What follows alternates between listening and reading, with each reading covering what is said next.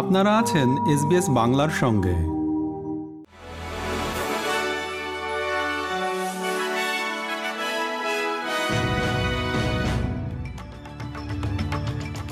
SBS Bangla. আজকে শীর্ষ খবরে সবাইকে আমন্ত্রণ জানাচ্ছি আমি শাহান আলম। আজ শুক্রবার সাতাশ অক্টোবর দু হাজার তেইশ সাল, প্রথমেই মধ্যপ্রাচ্যের খবর। গত ২০ দিনের মধ্যে ইসরায়েলি বাহিনী রাতভর হামাসের সাথে তাদের যুদ্ধে গাজায় তাদের সবচেয়ে বড় স্থল হামলা চালিয়েছে। প্রধানমন্ত্রী বেনিয়ামিন নেতানিয়াহু বলেছেন যে ইসরায়েলি সৈন্যরা পূর্ণ স্থল আক্রমণের জন্য প্রস্তুতি নিচ্ছে। এদিকে মার্কিন যুক্তরাষ্ট্র এবং অন্যান্য দেশগুলো ইসরায়েলকে বিলম্ব করার আহ্বান জানিয়েছে। এই শঙ্কায় যে এটি মধ্যপ্রাচ্যের অন্যান্য ফ্রন্টে শত্রুতা জাগিয়ে তুলতে পারে। ফিলিস্তিনি উদ্বাস্তুদের জন্য জাতিসংঘের সংস্থা ইউএনআরডব্লিউ এর প্রধান মুখপাত্র জুলিয়েট তমা বলেছেন যে হামাস শাসিত গাজায় আশ্রয়, পানি, খাদ্য এবং চিকিৎসার তীব্র সংকট আছে। এ অঞ্চলে কোনো জ্বালানি না পৌঁছালে শীঘ্রই তাদের সহায়তা বন্ধ করতে হতে পারে। এবার অস্ট্রেলিয়ার খবর। পররাষ্ট্রমন্ত্রী প্যানি ওয়ং ইসরায়েলের গাজা অবরোধকে যুদ্ধাপরাধ হিসেবে নিন্দা করার জন্য গ্রিন্সদের দাবি এড়িয়ে গেছেন। Greens senator Jordon Steele John, senator ওংকে ইসরায়েলের কর্মকাণ্ডকে সম্মিলিত শাস্তির টেক্সট বুক এক্সাম্পল হিসেবে বর্ণনা করার আহ্বান জানান। কিন্তু মিস ওয়াং তা প্রত্যাখ্যান করেন। তিনি ইসরায়েলের প্রতি বেসামরিক জীবন রক্ষার জন্য তার আহ্বান পুনর্ব্যক্ত করেন এবং বলেন, তারা হামাসের বিরুদ্ধে নিজেদের রক্ষা করছে।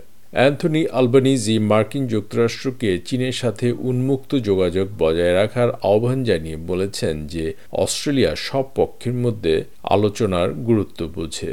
প্রধানমন্ত্রী বৃহস্পতিবার যুক্তরাষ্ট্রের ভাইস প্রেসিডেন্ট কামালা হ্যারিস এবং সেক্রেটারি অব স্টেট অ্যান্টনি ব্লেঙ্কেনের সাথে এক রাষ্ট্রীয় মধ্যাহ্নভোজে ভাষণ দেন। কুইন্সল্যান্ডের ওয়েস্টার্ন ডাউনে বুশফায়ারে দুজন মারা গেছে এবং সেখানে বত্রিশটি বাড়ি ধ্বংস হয়েছে।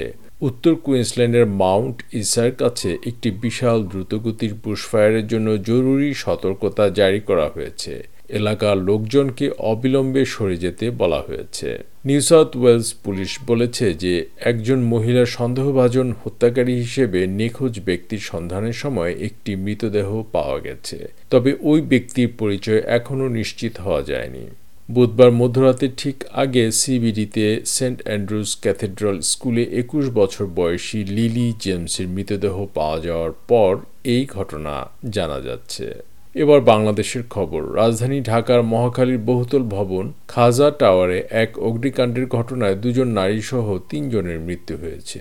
মৃতদের একজন হলেন মোহাম্মদ রফিকুল ইসলাম ও আকলিমা রহমান। এর আগে সন্ধ্যায় হাসনা হেনা নামে আরও একজন নারী ইন্টারনেটের তার বেয়ে ভবন থেকে নামতে গিয়ে নিচে পড়ে মারা গেছেন বলে প্রত্যক্ষদর্শীরা জানিয়েছেন।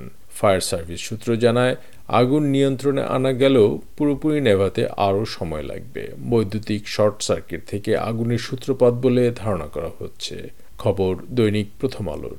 খেলার খবর, ক্রিকেট। বিশ্বকাপের একটি ম্যাচে ইংল্যান্ডের বিরুদ্ধে আট উইকেটে জয় পেয়েছে শ্রীলঙ্কা। পঞ্চাশ ওভারে ইংল্যান্ডের একশো ছাপ্পান্ন রানের ছোট সংগ্রহ সহজেই পঁচিশ দশমিক চার ওভারে দুই উইকেটে পেরিয়ে যায় শ্রীলঙ্কা।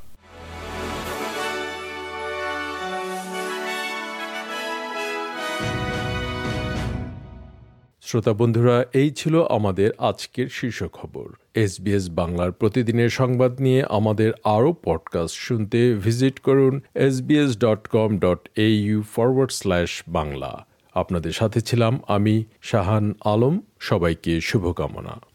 আমাদেরকে লাইক দিন শেয়ার করুন, আপনার মতামত দিন। ফেসবুকে ফলো করুন এস বাংলা